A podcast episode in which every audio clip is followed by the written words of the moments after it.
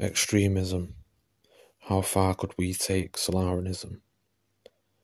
Not all religious extremism is dangerous, contrary to popular belief. After the Criminal Investigation Department contacted me about the faith, I have had enough time to wonder what extremism in our faith would look like.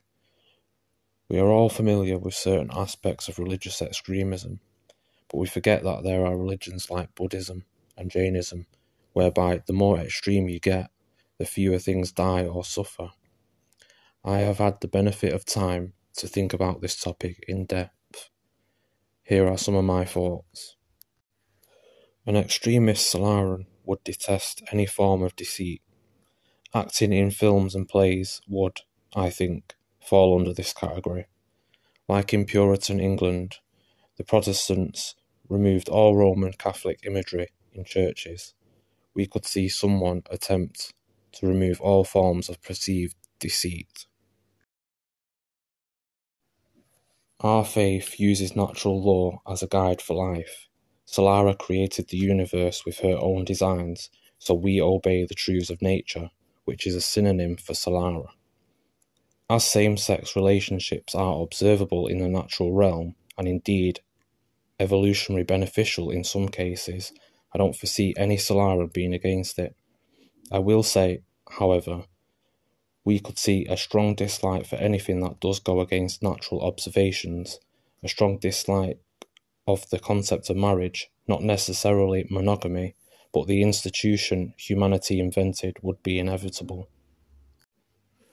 The human narcissistic tendency to elevate one's own species above all else, and at the expense of everything else, including natural observations, could harbour some resentment towards those who think that way. We do not believe other life forms are here simply to serve our needs. We believe we should live in symbiosis with nature wherever possible. In Jainism, they teach that the path to enlightenment is through non-violence and reducing harm to living things, including plants and animals, as much as possible. So, in this sense, we could see something similar emerge. There are a number of issues that we have in our faith with democracy. Not only do we see it as a way to perpetuate deceitful behaviour, but it also goes against what we know of Solara's design. It has often been referred to as the rotation of tyranny and the tyranny of the majority. An extremist would have a strong hatred of democracy, democratic processes, and the politicians who use them. In terms of policing, I have written about the issues I have, and without their interference, this article would not exist. I have long seen that modern policing has become a nanny to all the problems anyone may face.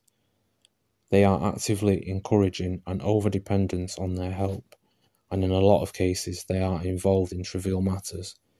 The institution values and rewards weakness and victimhood which further takes us away from the natural world.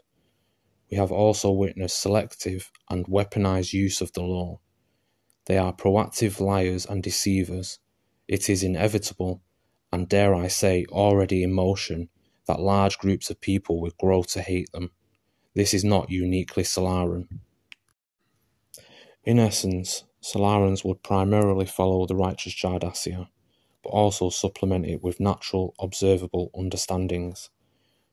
We could develop a strong disdain for civilization as a whole, as it has almost completely stifled human evolution and it promotes weakness. In nature, only the strongest live to reproduce, and civilization has rendered this inapplicable to us, which has further weakened the species.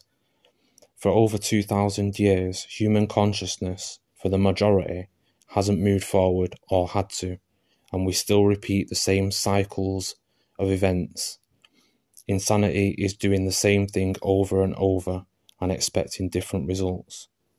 So, in conclusion, not all religious extremism is the same, and what is good to someone could just as easily be evil to another.